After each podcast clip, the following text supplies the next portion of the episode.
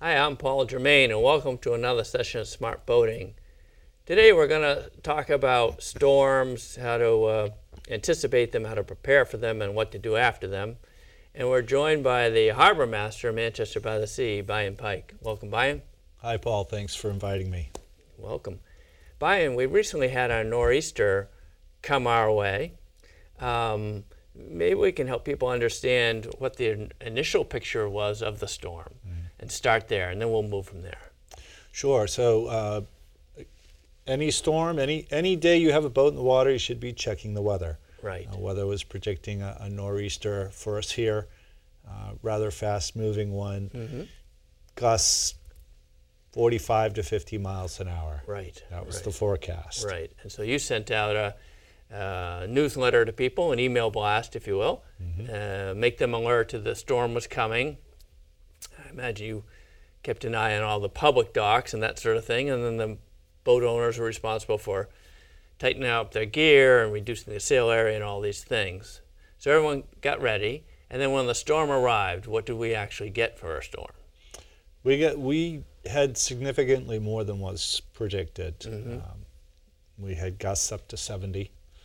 Uh, the end of the storm, uh, the winds turned 180 degrees. So for us in Manchester, uh, having those winds coming from northeast and then from the southwest, southwest was problematic for us. Right, right, right. Because Manchester's really good on the northeast, not so good the other way. Correct. Right, and that was an interesting storm because it did seem to have some velocity and some intensity, and then it seemed to die down a little bit, and then it seemed to pick up again.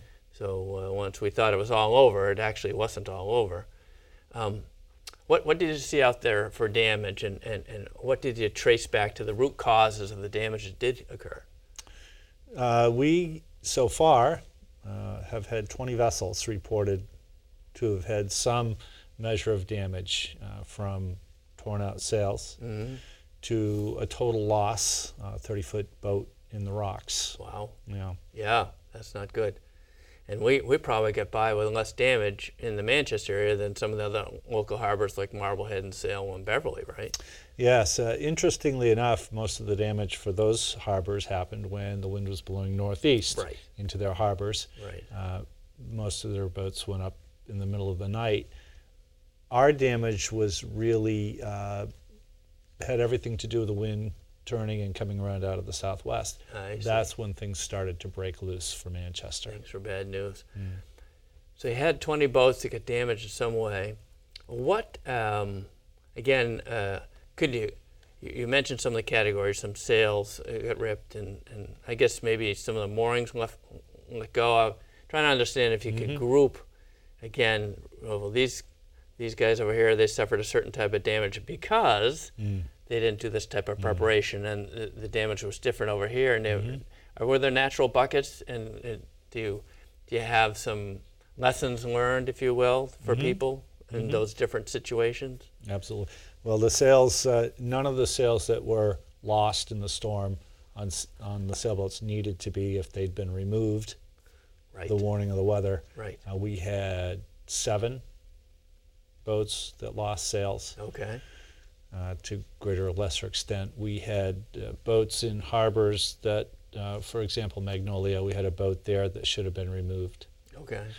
Uh, then the rest of the uh, failures were mostly moorings. They were. Yeah, Hmm. and in some instances, pennants that chafed through, Okay. So that talks to having chafing gear. chafing gear, Yeah. uh, and making sure that not only do you have it, but it's placed appropriately. Okay. Right. Uh, At the chafe points. Correct. Yes. Correct. And then the other moorings, chain failure. So that's a maintenance issue. Right. Right. So in anticipation of that, they should get more frequent inspections. Is that what you're looking for here? Right. I, I would say for me, uh, if I had a mooring in Manchester, every three years I would want to know the condition of my chain Right. and all the fastening hardware from the chain to my pennant Mm-hmm.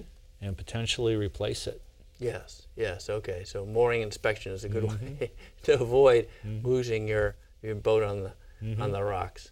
All right. Um, and then how about after the storm passed, like it has here? Is there anything that boaters should keep in mind in terms of how to I don't know, return to the boat or what, what Sure. actions they should take after the storm? Sure. Understand that a lot of stress has just been put on your vessel Yes. and your mooring tackle. Yes. A lot. Yes. So go out, inspect your boat, check the pennant. hmm Maybe you made it through the storm, but Right. maybe it was by a thread. Maybe it's marginal now. Correct. So get out there and inspect that. Check your boat over. Make sure it didn't make water and have water in the bilge that needs to be pumped out. Right. Okay. So don't just don't just uh, assume that since it survived, everything's okay. Mm-hmm. It, it, it, it did survive if it's still on the mooring, but Mm-hmm. but there's some action to be taken to make sure that you move forward in a smooth fashion. Correct. One of the boats that we lost, the uh, owner said, "Well, it made it through the last storm, so I thought it was fine for this one." Okay. Not not a good rule. Yeah, not a good assumption to make. All right. Well, thank you for sharing those tips because I'm sure we're going to get more storms like that in the future, and maybe we can apply some of these lessons learned. We'll have a better outcome next time. Absolutely. Yeah. Thanks, Paul. Thank you. And thank you, uh, listeners and viewers, for joining us today. I hope you'll come back again soon.